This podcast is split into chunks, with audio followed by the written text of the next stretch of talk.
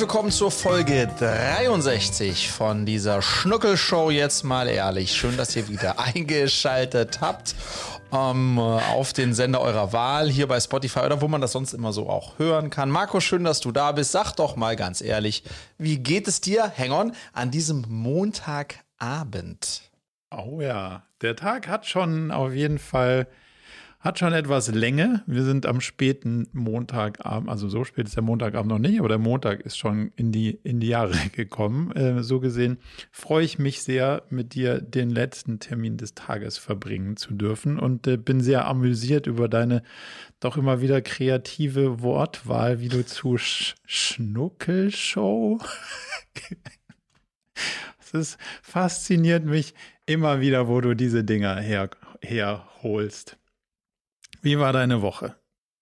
Ich bin noch, äh, ich bin sozusagen noch, ähm, äh, ja, Hangover ist vielleicht zu viel gesagt, aber wir zeichnen normalerweise eher freitags auf und wir konnten jetzt diesmal Freitag nicht aufzeichnen, weil ich auf dem Kölner Karneval war. Äh, ja. Was denn jetzt? Ich, was du für Investoren alles machst. Ich war auf dem Kölner Karneval und äh, ich muss sagen, es hat mir richtig Spaß gemacht. Ähm, also es war, das war, ähm, ich glaube, das letzte Mal, dass ich auf Dein dem Kölner Karneval jetzt? Ja, ernsthaft jetzt. Und das letzte Mal, dass ich auf dem oh. Kölner Karneval war oder auf dem Karneval generell war, ist so vielleicht fünf Jahre her. Da war ich als Wikinger verkleidet. Sehr legendär. Aber eine Krass. Verkleidung, die ich, die ich nicht empfehlen würde, weil sie sieht zwar gut aus, aber drunter schwitzt man wie Sau. Mm, insofern hatte ich mich auch dieses Jahr gegen mein Wikinger-Kostüm entschieden, was again, ne, auf Instagram der totale Schrei war vor fünf Jahren, aber ja. äh, not a second time. Und ich habe diesmal war ich so eine Mischung aus Erkan und Stefan, Berliner Start-up-Unternehmer und so wie ich am Wochenende mit dem Hund rausgehe, also jeder konnte so drauf gucken, wie er wollte. Ich hatte so eine blaue Trainingshose an, drüber, jetzt, jetzt kommt der Hit aber, ja. Äh, durchgeleitetes T-Shirt und drüber hatte ich so eine rote Jacke vom Arbeitsamt, weil es gibt äh, so einen Lohnestar, dieser Teddy oder wie der heißt, der hat einen Song gemacht, der heißt Lohnestar und sein Merch war so eine rote Jacke vom, und da ist so ein Arbeitsamt-Logo hinten drauf. Und die hatte ich an und dann auch noch so eine, eine Cappy oder so. Insofern, also gutes Outfit, sehr bequem zum Anziehen. Ähm, war jetzt nicht ganz sozusagen so gehaltvoll wie die anderen Kostüme auf dieser, auf dieser Kostümparty, ähm, aber ich habe mich wohlgefühlt. Warst du also freiwillig da oder hatte das irgendeinen, also hatte das einen beruflichen Rahmen oder wie, also wie kommst du zum Kölner Karneval? Ähm, ich bin ja, ähm, ähm, äh, wie du weißt, in dieser YPO äh, Young Presence Organization Unternehmer Selbsthilfegruppe. Yes. Und einer, das wird eigentlich im Berliner Forum und einer unserer Unternehmer, die mit dabei sind, ist Kölner. Mhm. Um, und ähm, wir machen eigentlich alle Foren immer in Berlin, aber einmal im Jahr versuchen wir es auch in Köln zu machen. Und dieses Jahr hatten wir das dann so getimt, dass das Forum in Köln während des Karnevals ist. Also das, der geht jetzt da los. Mhm. Äh, und dann hatten wir sozusagen Nachmittagsforum und dann abends ähm, diese, äh, haben wir gesagt, komm, hat der Kölner uns überredet, der Kölner Unternehmer, komm, lass uns das riesige Sache, lass uns da auf diese Veranstaltung gehen. Ähm, und insofern haben, war das freiwillig, ähm, ähm, absolut. Ähm, und man muss wirklich sagen, ähm, Marco, keine Ahnung, es ist, mich hat's volle Kanne mitgerissen. Das war so eine Halle, da waren vielleicht so gar nicht viel, vier, 500 Leute, gute Bands. Äh, ich habe den Ohrwurm, der immer noch bei mir nachklingt. Ähm, äh, Kölsch, ich habe, glaube ich, drei, irgendwas zwischen 30 und 130 Kölsch getrunken, ähm, okay. ähm, ähm getanzt, gesungen, also äh, bis man mich um drei von dieser Tanzfläche ge gefegt hat. Ähm, also es war ein richtig runder Abend und ich verstehe jetzt, auch ohne Krawall und Remi Demi, keine Assis, ich verstehe jetzt, die Kölner, muss man wirklich sagen, die Rheinländer, die haben eine, das ist Teil ihrer Kultur. Und das mhm. durfte ich da mal so mitnehmen und muss wirklich sagen, I, I, I will do it again in a year. Also ich brauche jetzt schon ein Jährchen Pause. Ähm, okay. Aber das, äh, das war schön und so bin ich dann sozusagen leicht noch äh, äh, reingetrunken äh, in den Samstag gestartet. Dann leider Samstag und Sonntag sehr viel gearbeitet für die Company. Ähm, ja. Aber inso, insofern war das ein, war das ein schönes äh, Wochenende, auch so ein bisschen Männerwochenende dadurch, weil ich ja mit meinen Jungs da unterwegs war. Spannend.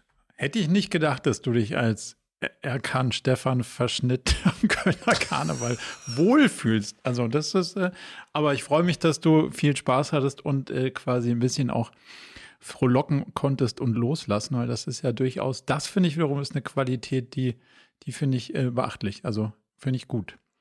Ich wiederum habe mich mit ich einer Frage ja, beschäftigt. Hang on, hang on. Ich muss, ich, ich muss ja, ich muss ja, ich habe einen Song mitgenommen, der seitdem mein fucking Ohrwurm ist. Den muss ich dir einfach mit Von ans Herz legen. Guten Band? Und vielleicht, äh, hang on, vielleicht, Luisa, können wir den auch unten in den Show Notes verlinken, weil das ist, das ist eine, das ist für alle Nicht-Kölner, ist es einfach eine, eine Ohrenweide, wenn man sowas sagt. Okay. Die Band Ach, heißt, die Band heißt, die Band heißt Kat Baloo und der Titel heißt äh, Ediert kein Wood. So würde man das sagen. Es geht kein Wood. Und im Mindesten eine Hommage an, weißt du, wie es Bochum gibt von Grönemeyer, ist, gibt es ja. Kat Baloo für Köln. Und so heißt der Song großartig. Habe ich seitdem 100 Mal gehört oder so. Also ich fühle mich jetzt schon wie ein Kölner. Dabei habe ich nur einen Abend verbracht. Oh Mann. Ich bin aber auch immer so alles oder nichts. Das ist wirklich fürchterlich, ja. ist wirklich fürchterlich mit mir. Ja. Bevor ah, du das Niveau so, komplett in den Keller ziehst, will ich dir berichten, ich habe mich auch mit Musik auseinandergesetzt. Ich habe eine, äh, einen Film gesehen über Edith Piaf, die dir mhm. als großen Frankophilen ja durchaus bekannt sein dürfte.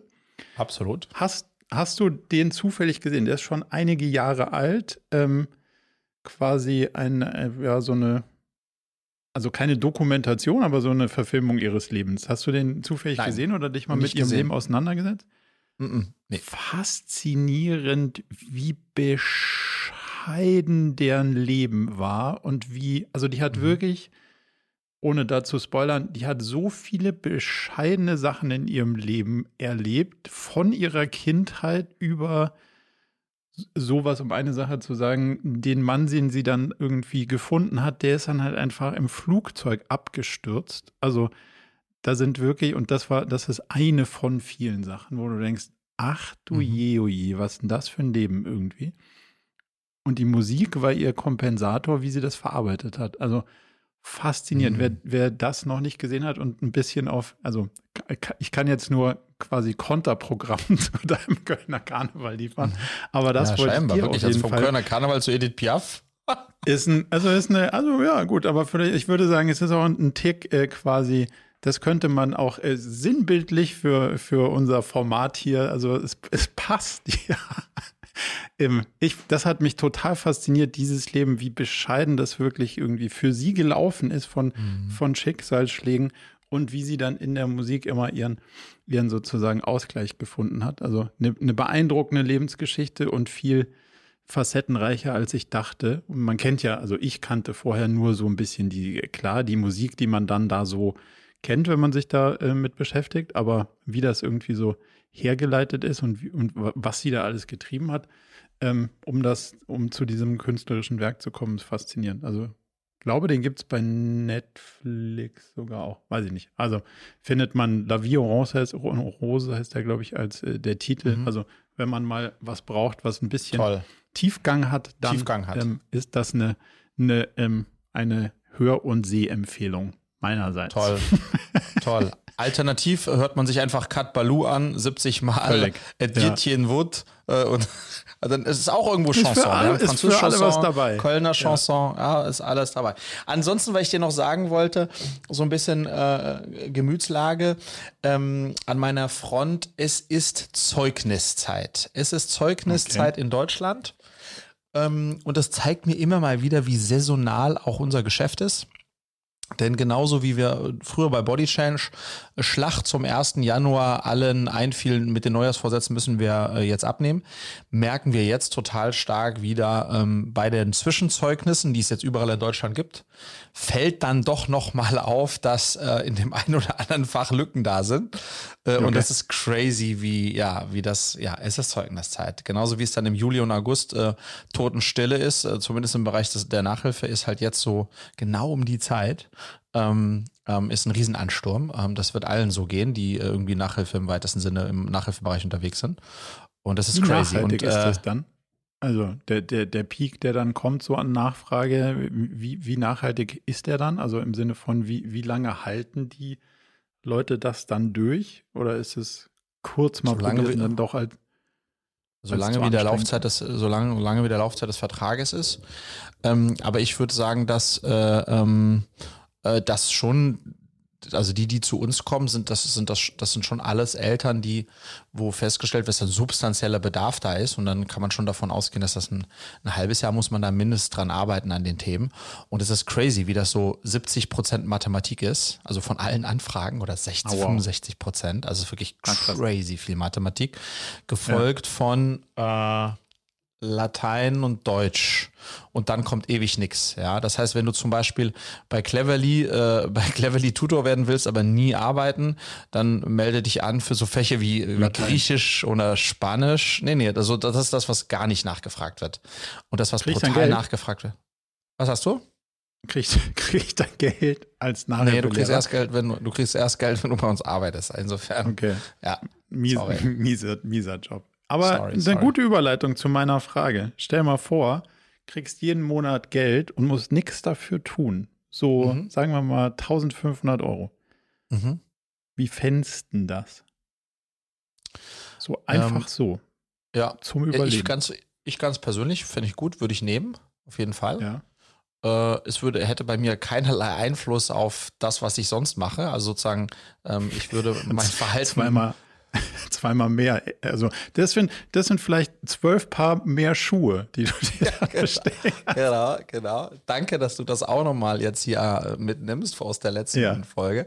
Nee, also ich fände das, ich persönlich würde mich freuen, so ein bisschen wie ich, wir kriegen jetzt auch Kindergeld, glaube ich 400, 500 Euro und ich würde auch gerne 1500 Euro Kindergeld bekommen. Also mich, ich würde das freuen, aber es würde ähm, auf, äh, auf mein Leben und auf das, was ich tue oder dann nicht mehr tue, keinen Impact haben.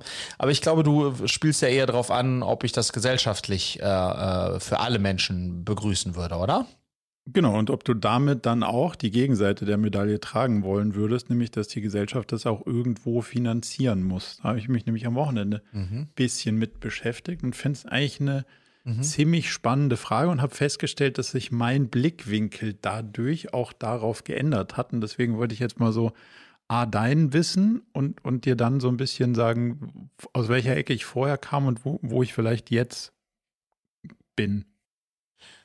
Also ich weiß, dass er, dass hier äh, Richard David Precht ist ein starker Verfechter des, äh, des äh, Grundeinkommens, des mhm. Äh, bedingungslosen Grundeinkommens heißt das, glaube ich. Ja. Ähm, und in dem Kontext habe ich mich äh, mal auch damit beschäftigt. Ähm, und ich bin unentschlossen, um es mal so zu sagen. Mhm. Ähm, ähm, ich finde die Idee grundsätzlich äh, äh, reizvoll, weil die These ja, die dahinter steckt, ist, dass man dann idealerweise Zeit hat, um auch Dinge zu machen, die einen wirklich irgendwie antreiben oder die man, die, die einem besser gefallen und dieses Geld nicht verdienen muss, um überhaupt Geld zu haben. Ähm, die Gefahr, die, glaube ich, aber diejenigen sehen, die dagegen sind, ist, dass das im Grunde genommen eine andere Form der Sozialleistung ist und dann der Ansporn, sich überhaupt den Arsch hochzubekommen, äh, noch geringer ist. Ähm, und insofern die Wirkung vielleicht gar nicht die ist, die man sich davon erwartet. Insofern bin ich ein bisschen, äh, bin ich ein bisschen unentschlossen und freue mich aber darüber, mit dir zu diskutieren, der du da ja, glaube ich, tiefere Einblicke selbst schon genommen hast, oder? Ja, also ich habe mir, habe mir quasi in diesem, in dieser Brecht-Lektüre bin ich dann da auch irgendwie dran vorbeigekommen und dann habe ich natürlich mir auch die Frage gestellt, so, wo komme ich denn da eigentlich her und wie gucke ich denn da eigentlich drauf? Und so als, sagen wir mal, Grundliberaler der, in meiner Sozialisation ist natürlich so, ja, die, sagen wir mal, schwachen, alten, Kranken dieser Gesellschaft, die muss man zweifelsfrei versorgen.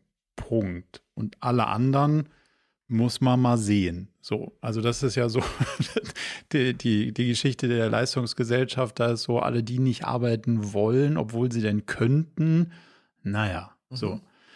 Und dann, der Unterschied ist ja so ein bisschen zwischen, und da weiß ich zu wenig von, wir benennen das ja jetzt irgendwie um, dann heißt es nicht mehr Hartz IV und nicht Arbeitslosengeld, sondern Bürgergeld, aber so basically so richtig was krass ändert sich ja nicht so, sondern es ist immer noch, wenn du nicht arbeitest, dann wirst du dafür ausgeglichen, aber es ist immer noch der Fehler des Nichtarbeitens. Und diese bedingungslose Grundeinkommen-Idee kommt ja von einer essentiell anderen Seite. Und die andere Seite ist, du als Bürger hast ein Recht darauf, versorgt zu werden, also Grund, eine Grundsicherung zu bekommen. Und jetzt erstmal unabhängig davon, wo die Kohle herkommt, dass das aufgeht, dachte ich so, ja, aber lass mal drüber nachdenken. wo das herkommt. Und ich fand ein Argument eigentlich ziemlich überzeugend, nämlich das folgende. Wenn man so ganz weit zurückgeht und sagt so, hey, wir hätten jetzt hier eine neue Region gefunden und, und du und ich und ein paar andere würden jetzt hierher ziehen und äh, wir sagen, oh, wir hätten Hunger, dann würden wir losziehen. Keine Ahnung, ob man Vegetarier ist oder nicht, aber du kannst in den Wald gehen und ein Wildschwein schießen oder angeln und einen Fisch essen oder Beeren pflanzen oder also irgendwie was. Wenn man das aber heute hier machen würde, würde einer sagen so, nee, nee, nee, nee, nee, warte mal. Also A, hast keinen Angelschein, B, gehört dir der Fisch nicht, C, ist das Wildschwein dem Förster, D, ist der Wald dem, also, und das geht alles überhaupt nicht. Also Finger weg. Du kämst ja gar nicht mehr alleine klar. Weil einen Acker hast du auch nicht, weil Land gehört ja auch keins. So. Das heißt, man ist ja schon irgendwie gar nicht mal in der Lage, sich selbst zu versorgen, ohne in dem System irgendwie mitzuspielen. Und jetzt ist eine der Argumentationen ja zu sagen, naja, wenn das doch eigentlich theoretisch allen gehört, Bürgerinnen und Bürgern, und sie es nicht mehr nutzen dürfen, müssen sie ja irgendwie einen, wie auch immer gearteten Ausgleich dafür kriegen, dass sie es nicht mehr nutzen dürfen. So. Und das fand ich eigentlich so das erste Mal, wo ich gedacht habe, so, ah, spannend.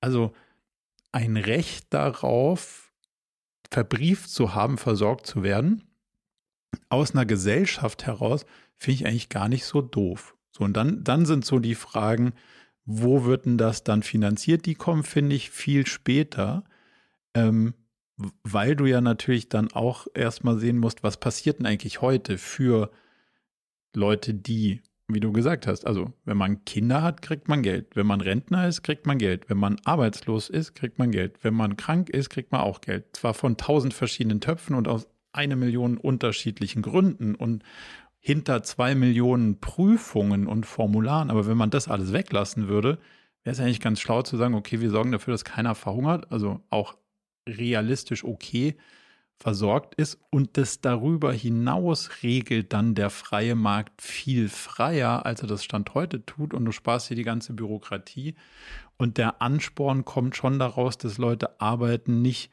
weil sie dann das ein bisschen mehr kriegen, als wenn sie arbeiten würden, sondern nee, das, was sie arbeiten, können sie ja zusätzlich behalten, weil das andere haben sie ja schon. Punkt. Finde find ich erstmal so in der Konstellation ganz spannend. Gibt es da irgendwas, wo dein Unternehmerherz dagegen sich sträubt? Ja, also ähm, deswegen habe ich ja initial gesagt, bei mir wird es nicht den Unterschied machen, äh, 1500 Euro rauf oder runter. Und jetzt klingt, mag das irgendwie erstmal arrogant klingen, aber die Frage, die wir uns ja tatsächlich stellen, man sich stellen muss, ist, für wen macht es denn tatsächlich den Unterschied, der momentan nicht über ein anderes Modell, wie du es gerade ausgeführt hast, dem nicht ohnehin schon geholfen wird? Also wer bleibt denn eigentlich übrig? ähm, ähm, äh, bei, bei, den Netzen, die wir ohnehin überall jetzt schon oder Unterstützung, die wir ohnehin, ohnehin überall schon eingezogen haben. Da glaube ich, dass das dann gar nicht mehr so viele sind.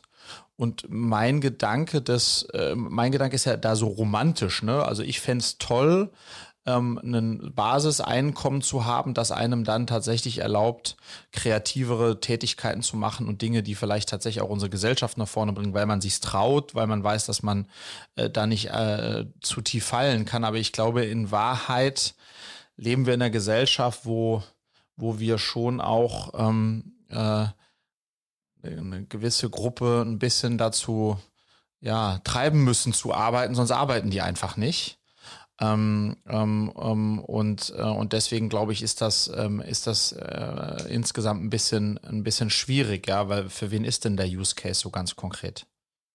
Ja, also das eine ist natürlich, also es heißt ja nicht, dass dann jemand Geld kriegt, der zwingend keins kriegt, möglicherweise, also der zwingend heute keins kriegt, sondern möglicherweise kriegen Leute aus anderen Gründen, aus, auf anderen sozusagen auch emotionalen Grundlagen was und sie kriegen vielleicht dann, also das ist ja so, das, was heute die Arbeit in diesem Niedriglohnsegment stark mindert an der Motivation, ist ja, du kriegst Summe X, wenn du nicht arbeitest und kriegst mhm. das erstmal abgezogen, wenn du arbeitest. Das heißt, dass du dann bei Y rauskommst und das ist so viel mehr als das, was du vorher fürs Nichtarbeiten gekriegt hast, ist in Teilen unwahrscheinlich in einem gewissen Gehaltsband.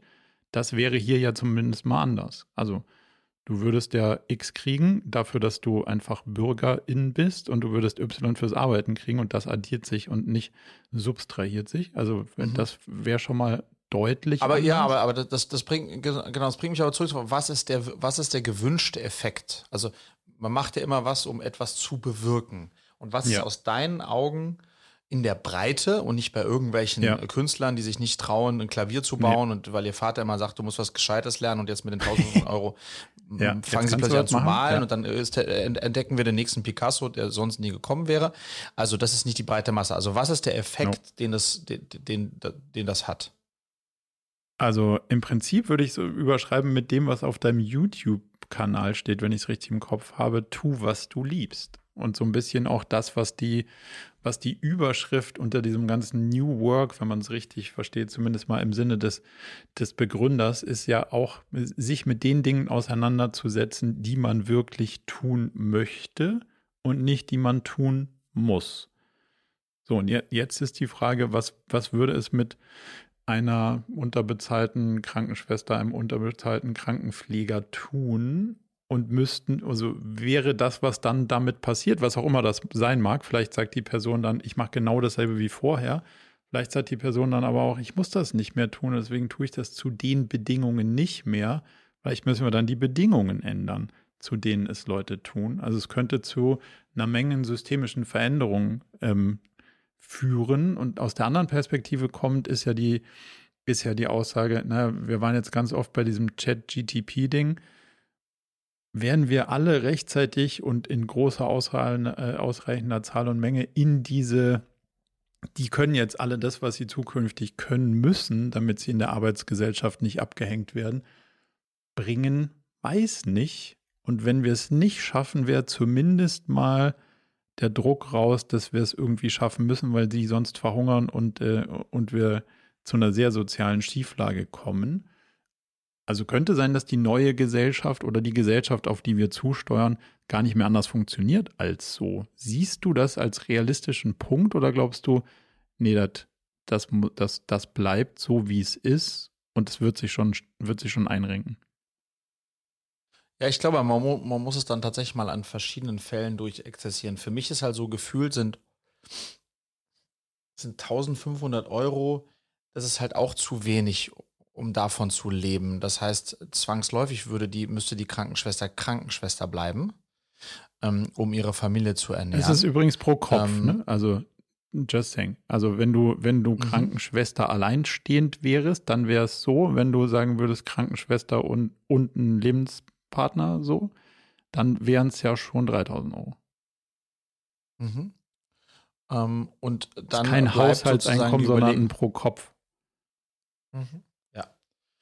Ähm, und dann selbst, dann nehmen wir mal an, das sind dann 3000 Euro, weil sie auch einen Mann hat, der äh, auch Pfleger ist. Ähm, dann würden die wahrscheinlich in Kombination mit dem, mit dem Geld ähm, etwa so viel rausbekommen, wie sie jetzt beide verdienen, netto. Ähm, so, dann wäre das vielleicht schon, äh, ginge in die Richtung Substitut. Aber was, was passiert dann mit den Jobs, die dann keiner mehr macht?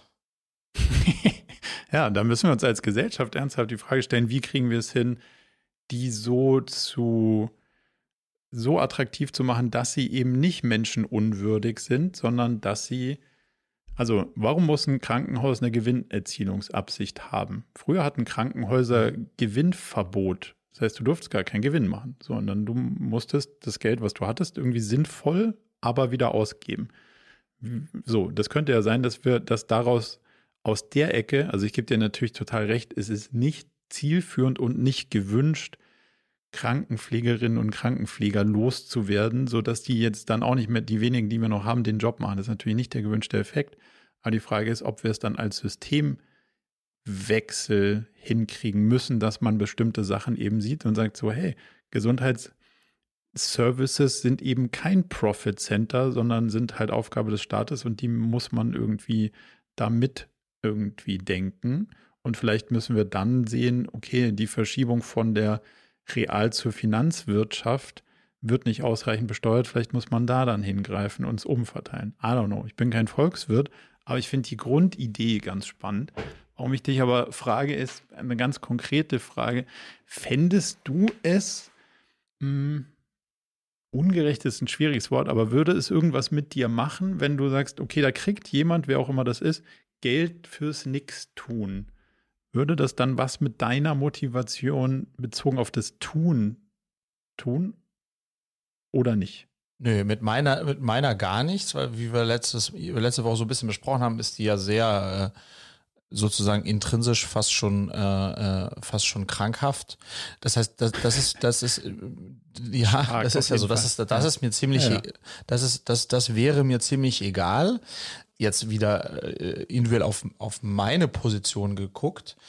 Aber ich würde mich, äh, ich würde mich schon fragen, was mit einer Gesellschaft passiert, in der der eher träge Teil der Gesellschaft, nennen wir es mal so, der ja. wenig, äh, wenig, sage ich mal, einsatzfreudige und auch dementsprechend dem gesellschaftlichen Ziel zuarbeitende Teil der Bevölkerung, den es nun mal gibt, wenn die jeden Monat äh, 3000 Euro überwiesen bekommen, netto, netto, da glaube ich, würde viel gesoffen werden äh, und einfach äh, auf der Couch gelegen werden und pff, ohne, also ich, ich, sozusagen, das ist halt die Kontrabalance. Ich glaube nicht dran, dass diese Leute, äh, jetzt muss ich aufpassen, was ich sage, aber ich glaube mhm. nicht dran, dass dieses Geld primär dafür genutzt wird, um dann endlich äh, Do What You Love durchzusetzen, sondern wenn's ich glaube, dass. Wenn es Couching ist.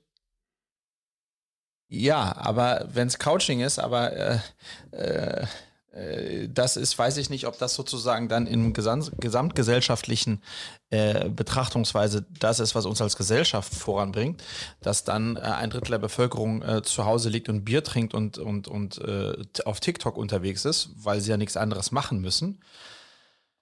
Äh, I don't know. Das ist natürlich das, das ist natürlich das stark verbreitete Bild und ich kann das auch noch nicht argumentativ ausreichend entkräften, weil ich mich damit noch, also kann ich noch nicht ausreichend gut wiedergeben. Ähm, ist natürlich die Frage, was passiert denn, wenn wir sowieso nicht für alle ausreichend sinnvolle Arbeiten haben in der dann vorliegenden Form der Arbeit und was dann jeder mit seiner Freizeit macht, das kann ja jeder für sich selber entscheiden und ich weiß gar nicht, ob der, ob die Summe der Menschen irgendwie großflächig im Rumsumpfen irgendwie dahin siechen würde, weil, weiß ich nicht, will ich gar, will ich nicht unterstellen. Ah, aber häng on, Marco, Marco, Marco, ja. aber, aber, also, also, keine Ahnung, aber let's discuss, ja. Ich glaube, wenn du zehn Leute in der Kölner Fußgängerzone äh, äh, fragst, sage mal, äh, warum arbeitest du eigentlich, würde ich, weil ich wetten, muss, mein Lieber, dass ein Gros sagt, weil ich muss. So, ja. und wenn die das nicht mehr müssten, ja. Dann glaube ich, ist tun. der Anteil, die es dann trotzdem noch tun, aus der puren Joy heraus, wäre meine Vermutung nicht die Mehrheit, sondern die Minderheit. Ja. Dann stellt sich wieder die Frage der, wer das dann alles überhaupt finanziert. Aber, ja. ähm, aber die, die dann es nicht mehr tun, weil sie es nicht mehr müssen, was machen die dann mit ihrer Zeit? Das ist ja in jedem, das da, bleibt ja jedem selbst überlassen. Und da, also was die dann machen, ob die singen, musizieren oder saufen, ist ja, pff, weiß ich nicht, ob, mhm. ob das quasi auf das Rückschlüsse zieht. Also wenn du sagst, naja, wenn die singen würden, wäre es okay, aber wenn, also allein daheim oder aber wenn die sich dann irgendwie ein Bierchen aufmachen und Netflix, dann fällt es wieder nicht okay. Hm, I don't know. Also, wenn, solange sie nichts machen, was der Gesellschaft zuträglich wäre, wäre es ja auch Aha. egal, was das wäre. So. Und wenn die, wenn die Aussage ist, der Chat-GTP-Heimer und seine Freunde werden es schon richten, ähm, der Wohlstandsgewinn, der daraus resultiert, der wird schon dafür sorgen, dass wir das bezahlen können. Dann wäre es auch irgendwie, also deine Aussage ist ja, mehr als die Hälfte der Leute in der Fußgängerzone sagen, sie arbeiten, weil sie müssen. Und wenn wir eine Gesellschaft mhm, schaffen, genau. wo sie nicht mehr müssen, sondern weil sie können und wollen, wäre es ja tendenziell erstmal okay. Wenn du keinen Nachteil davon hast, ist ja erstmal die Frage, wer hat denn dann eigentlich einen Nachteil davon? Und ob die dann auf der Couch rumsitzen oder nicht, wäre ja erstmal, also man unterstellt, es, es, man könnte es irgendwie umverteilen, wäre das ja erstmal okay, oder nicht? Eine Gesellschaft, in der die, Häl die nur die Hälfte arbeitet und die Hälfte aufs Sofa versackt und nichts für unser Bruttoinlandseinkommen, äh, äh, unseren BIP macht, findest du Findest du okay? Das ist doch keine Lebensaufgabe, auf der Couch Was? rumzuhängen und, und Gitarre zu spielen und, und ja, also, aber hold on. Das also findest also, du als Lebenskonzept? Nee, da, jetzt vermischst du zwei Sachen miteinander. Ich habe gesagt, so, mhm. wenn die nichts für unser Bruttoinlandsprodukt machen, ist ein Teil der Aussage. Wenn die dann mit ihrem Leben unzufrieden sind und sich selbst irgendwie denken, so ah, hier nur rumhängen und Netflix gucken ist echt lame, dann wäre ich damit natürlich nicht einverstanden. Wenn die aber sagen, mhm. ich treller hier, wie, wie, heißt deine Band? Jeden Tag, ich höre es nicht 70 Mal, sondern ich kann es morgen auch. Ja, ich kann es morgen auch nachsingen. Okay, wenn das jemand sagt, so das ist das, was mich erfüllt, finde ich es in Teilen erstmal eins romantischer, als wenn mir jemand sagt, naja, ich würde gern zu Hause rumhängen und singen, aber ich muss immer da in dieses blöde Büro. Auch nicht geiler. Also erstmal so ja, von aber ganz von ernsthaft, also wenn, wenn, ja, aber wenn du das Konzept auf die auf die junge aufstrebende Generation schüttest und sagst, ey Ladies, ihr müsst, ist ja ganz egal, Abitur hin oder her, wenn ihr nur irgendeine alte findet, kriegt ihr 3000 Euro und wenn ihr ein bisschen genügsam seid, könnt ihr damit Happy After Ever After äh, irgendwie durch Bali ziehen. Also ich weiß ja. nicht, ich weiß nicht so richtig, was wir dann hier, was hier dann lostreten wird. Wo sind dann, wo, wo sind die ganzen McKinsey-Berater? Wo ist hier, gib Gas? Die wollen ja deutlich mehr. Die sind immer noch da.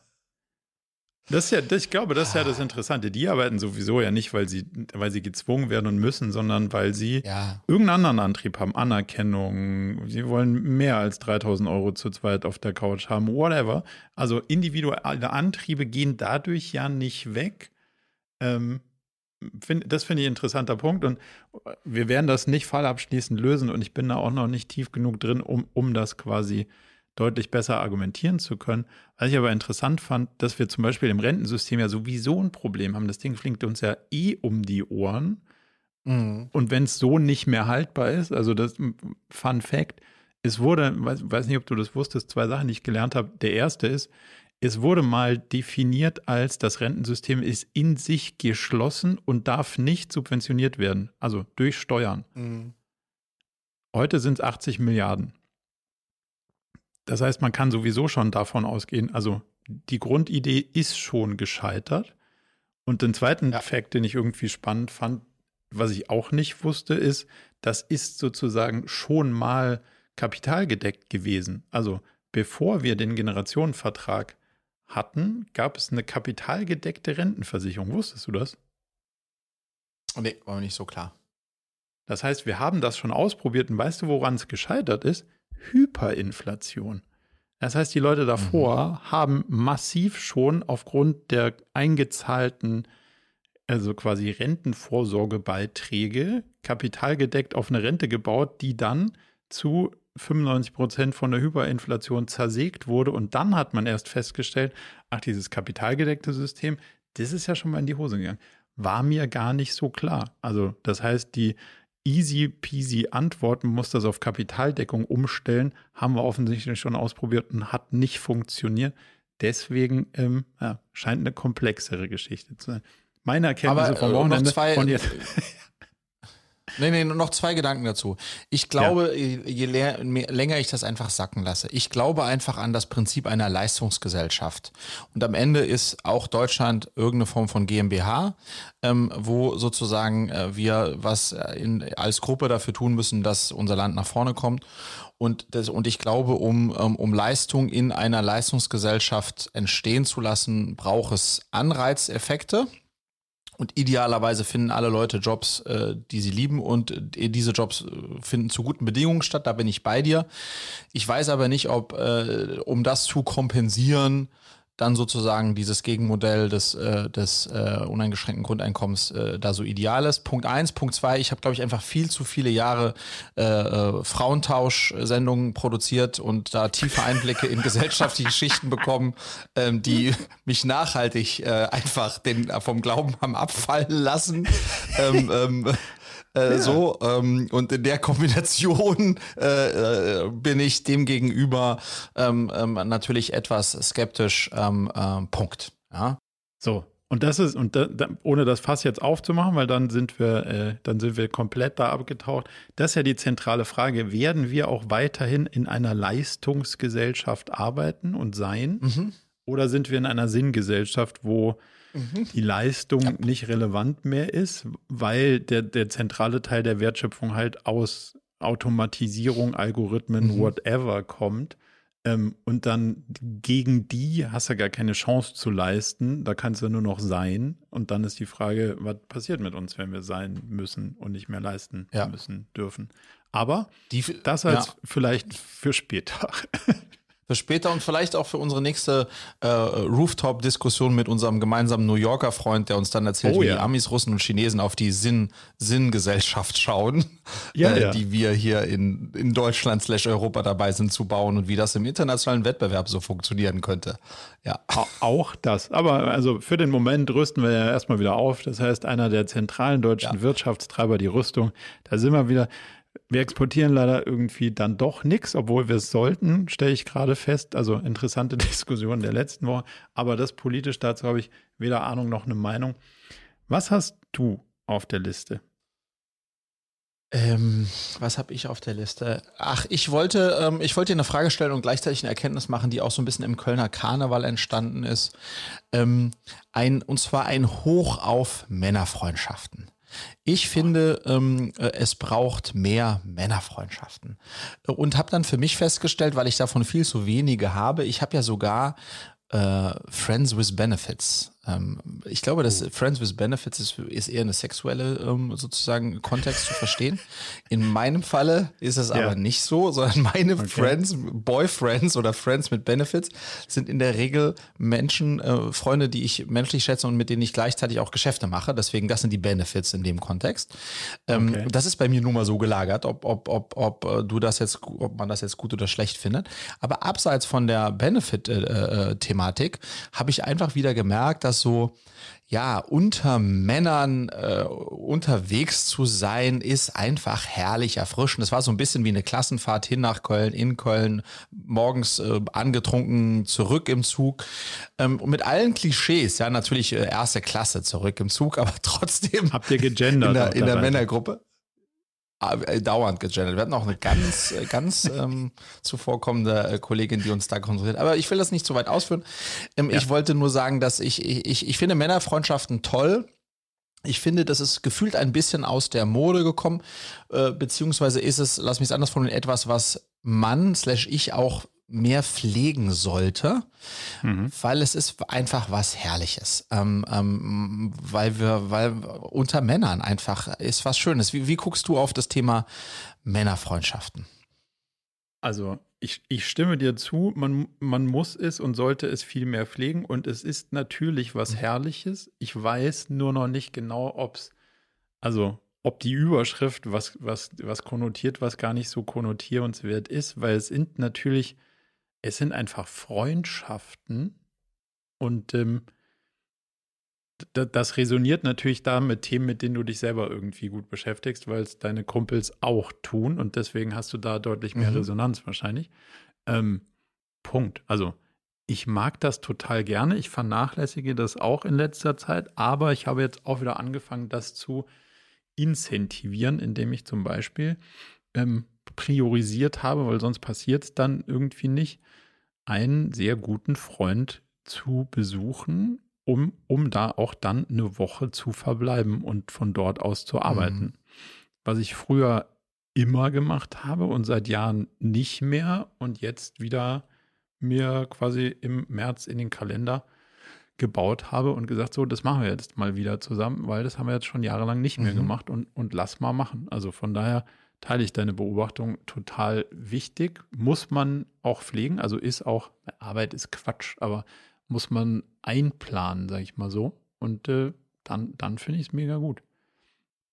Was willst denn da jetzt, also wie willst denn du das pflegen?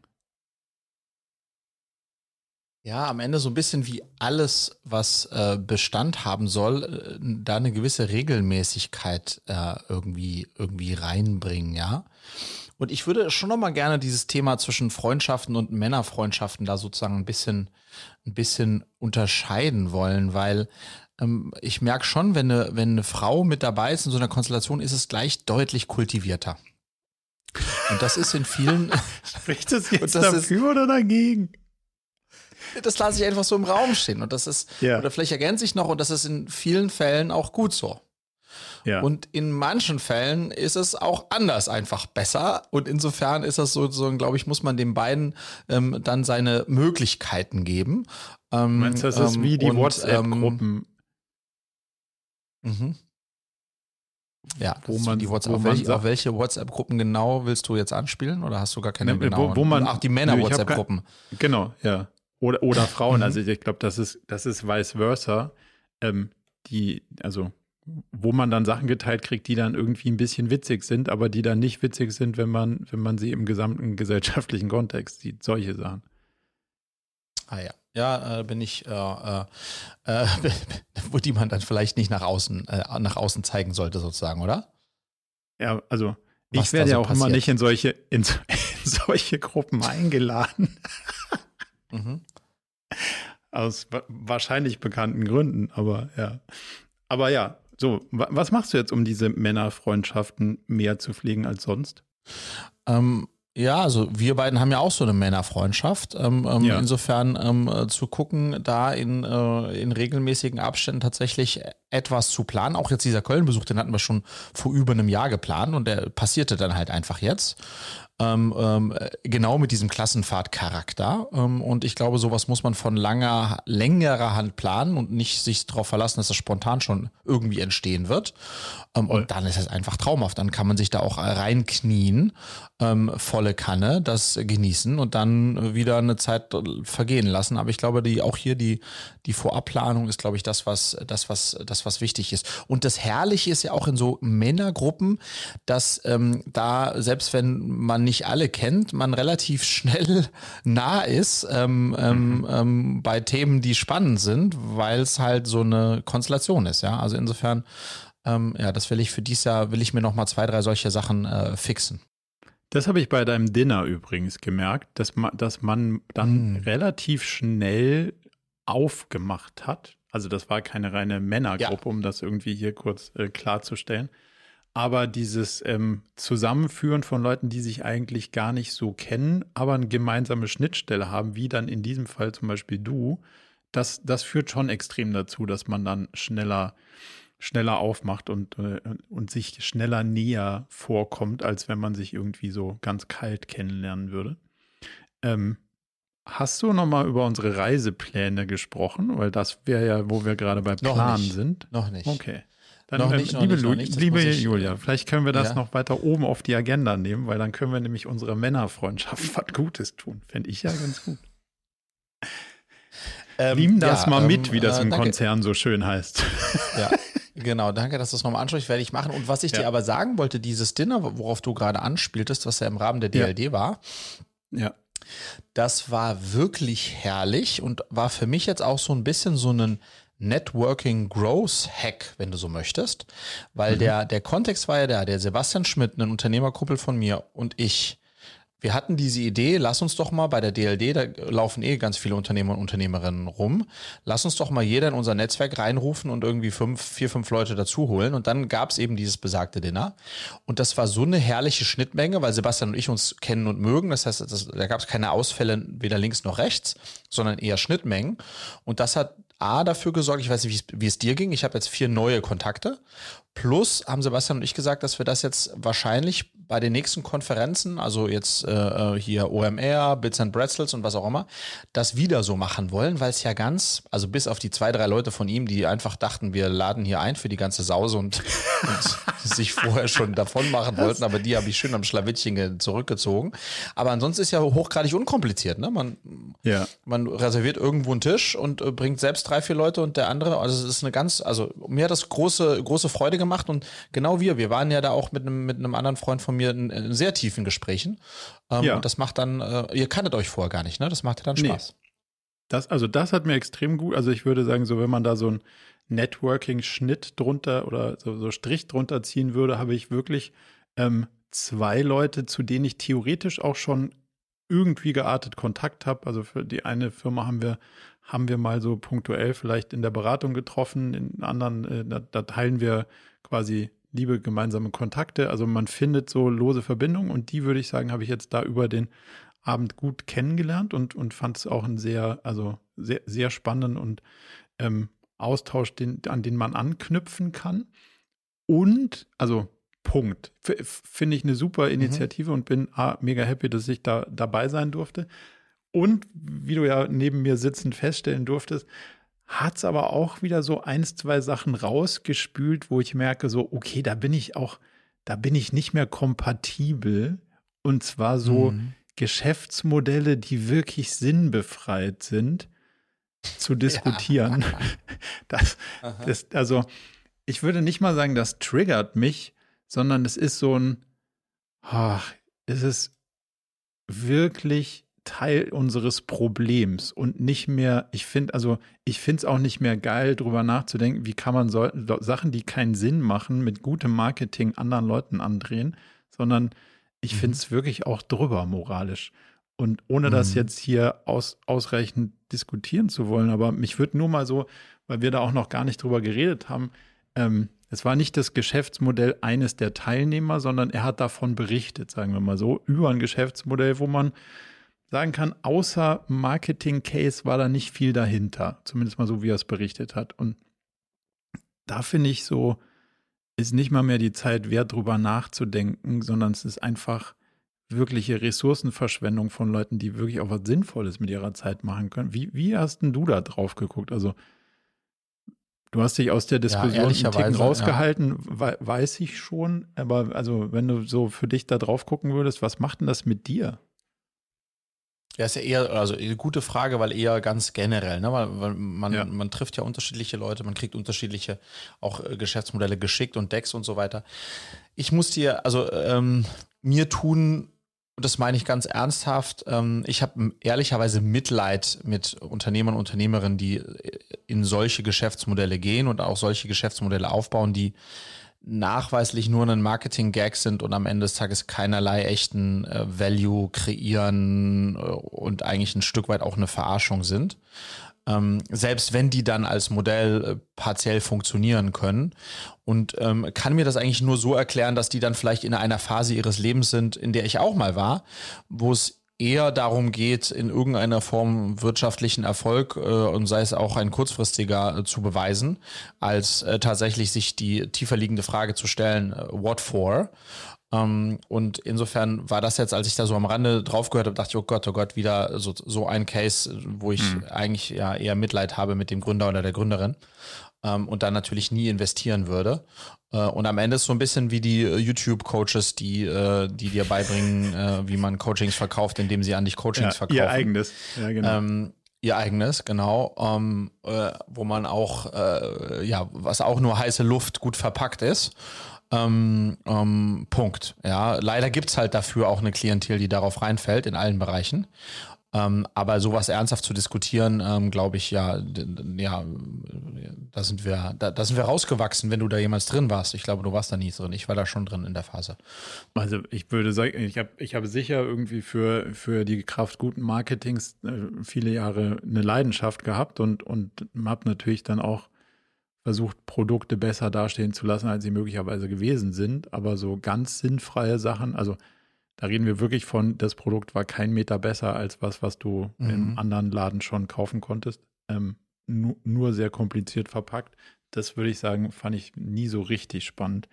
Ähm, aber ja, was ich wirklich spannend fände, wie wenn, wenn man unterstellt, dass wir auch nur einen Hauch von Einfluss haben könnten, auf wen auch immer, dann, dass wir so Sachen als uncool und nicht mehr erstrebenswert mhm. finden, gesellschaftlich rausarbeiten, weil es ist einfach, weder cool dafür Investoren zu versuchen zu gewinnen, noch Mitarbeiterinnen und Mitarbeiter. Das ist einfach Mumpitz. Und wenn das irgendwie nicht mehr cool ist, dann können sich all die Leute, die die Energie da reinstecken, mit schlaueren Sachen beschäftigen.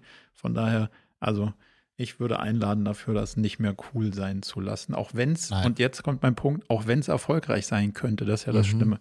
Es könnte ja auch noch funktionieren und dann sagt wieder einer, siehste, aber Socken konnte er verkaufen. Nee, waren keine Socken, aber Liebe Grüße gehen an der Stelle raus an unseren Doppelgänger-Podcast-Host, Freund Philipp, der A, den kleinen Wink mit dem Zaunfall sicher verstanden hat und auch uns noch acht Grüße im Voraus bezahlt hat. Das ist einer davon. Also Philipp, ganz liebe Grüße. Du kriegst dein Geld natürlich nicht zurück, aber du kriegst noch so fünf, sechs, sieben weitere Grußbotschaften eingestreut, in wann auch immer es uns gefällt. Und von daher bleib dran.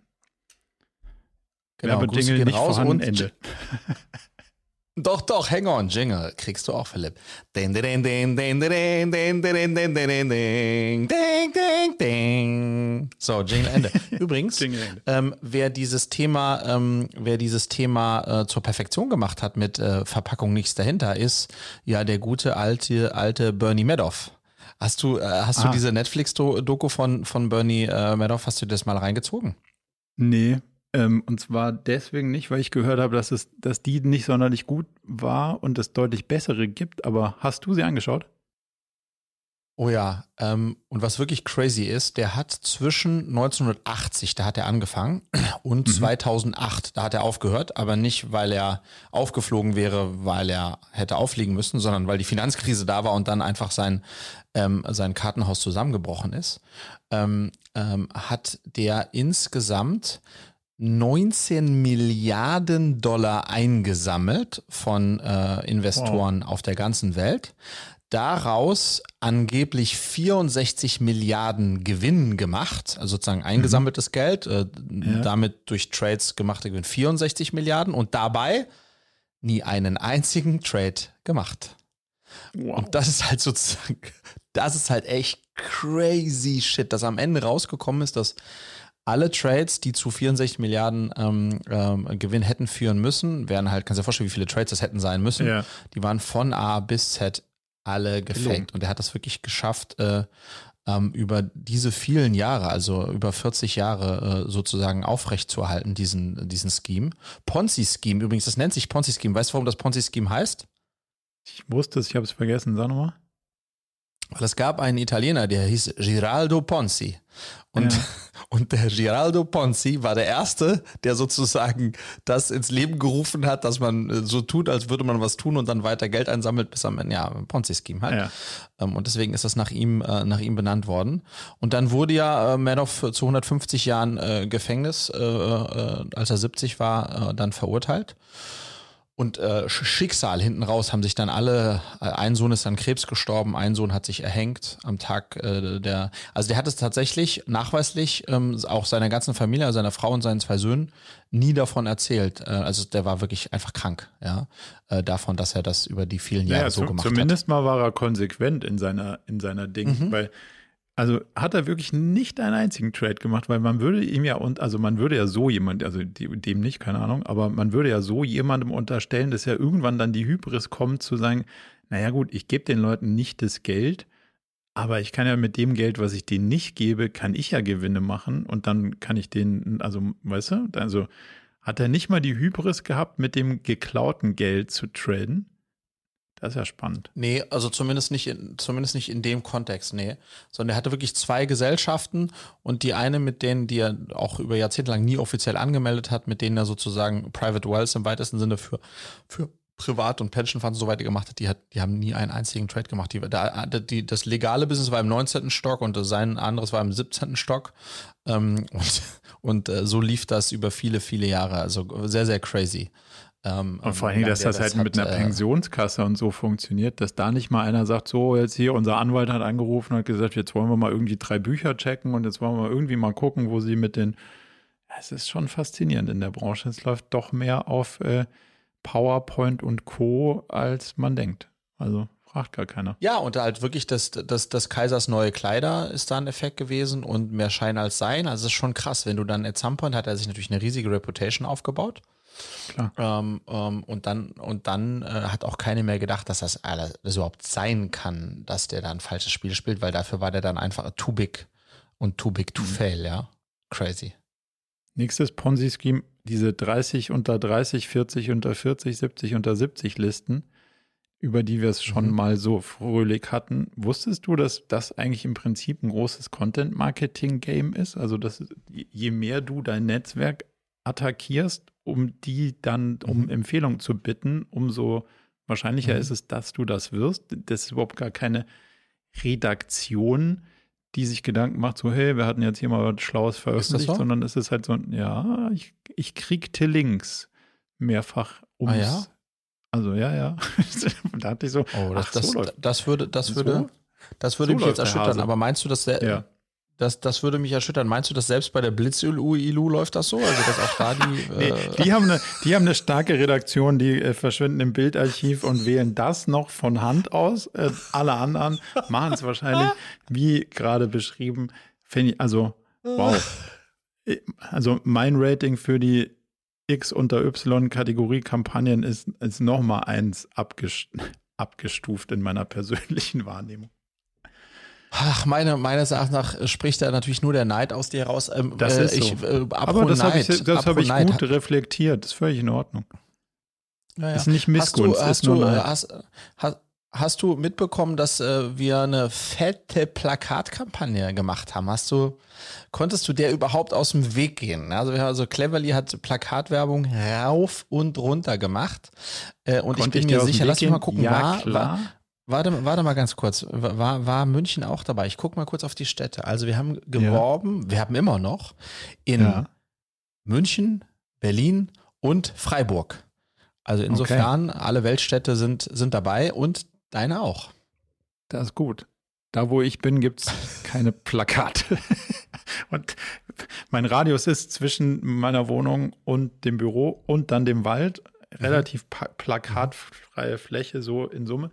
Aber ich habe natürlich deine wundervolle, sehr überraschende, ähm, selbst gefilmte Oh, ich bin in Berlin am Bahnhof und ah, da ist doch, da muss doch ein Cleverly-Plakat sein, das habe ich auch noch nie gesehen. Da.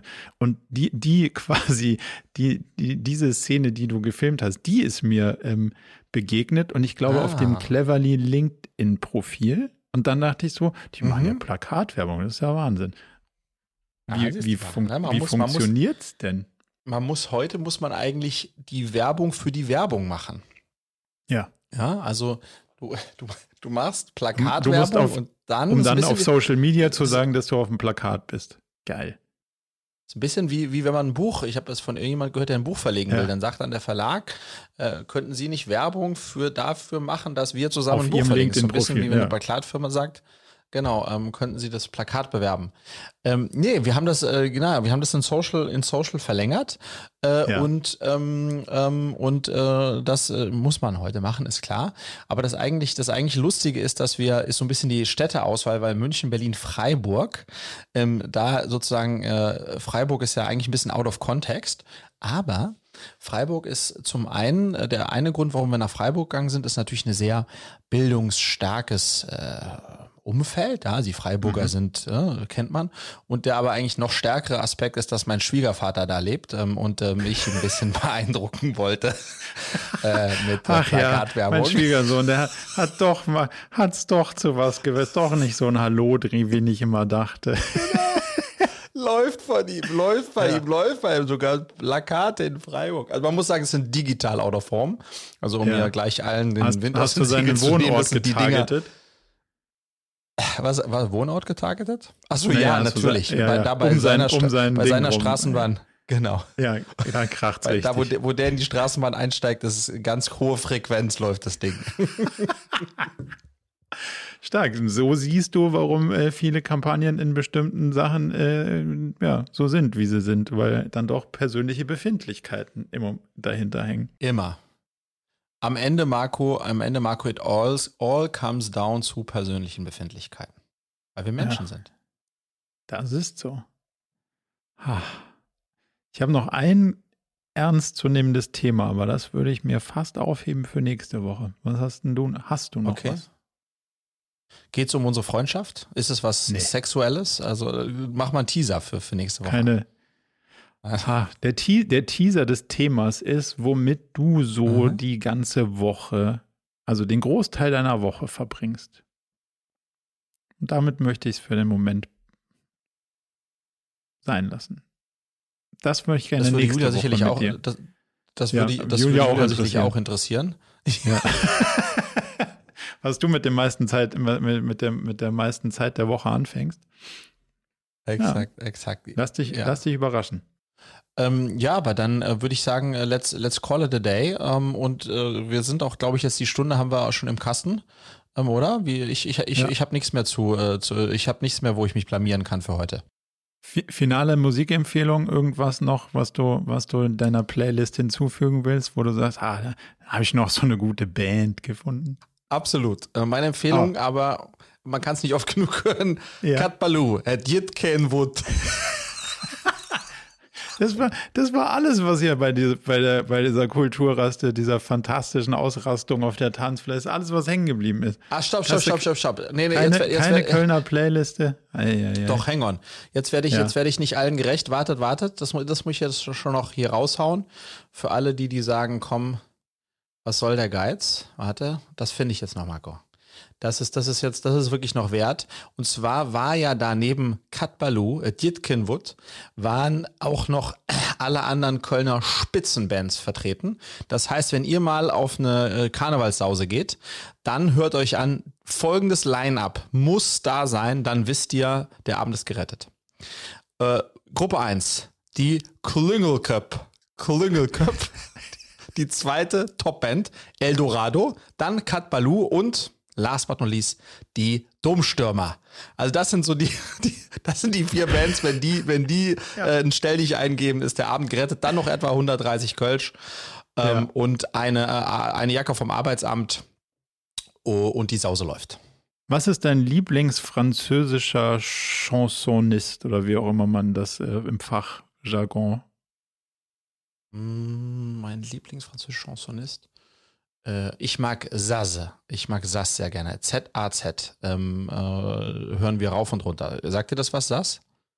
Nee. Na, na, und das werde ich jetzt, das werde ich jetzt auf meiner Heimreise. Weil das, äh, ich mag, ich mag gute französische Musik. Manchmal oh, ja. triffst du da meinen mein Geschmack.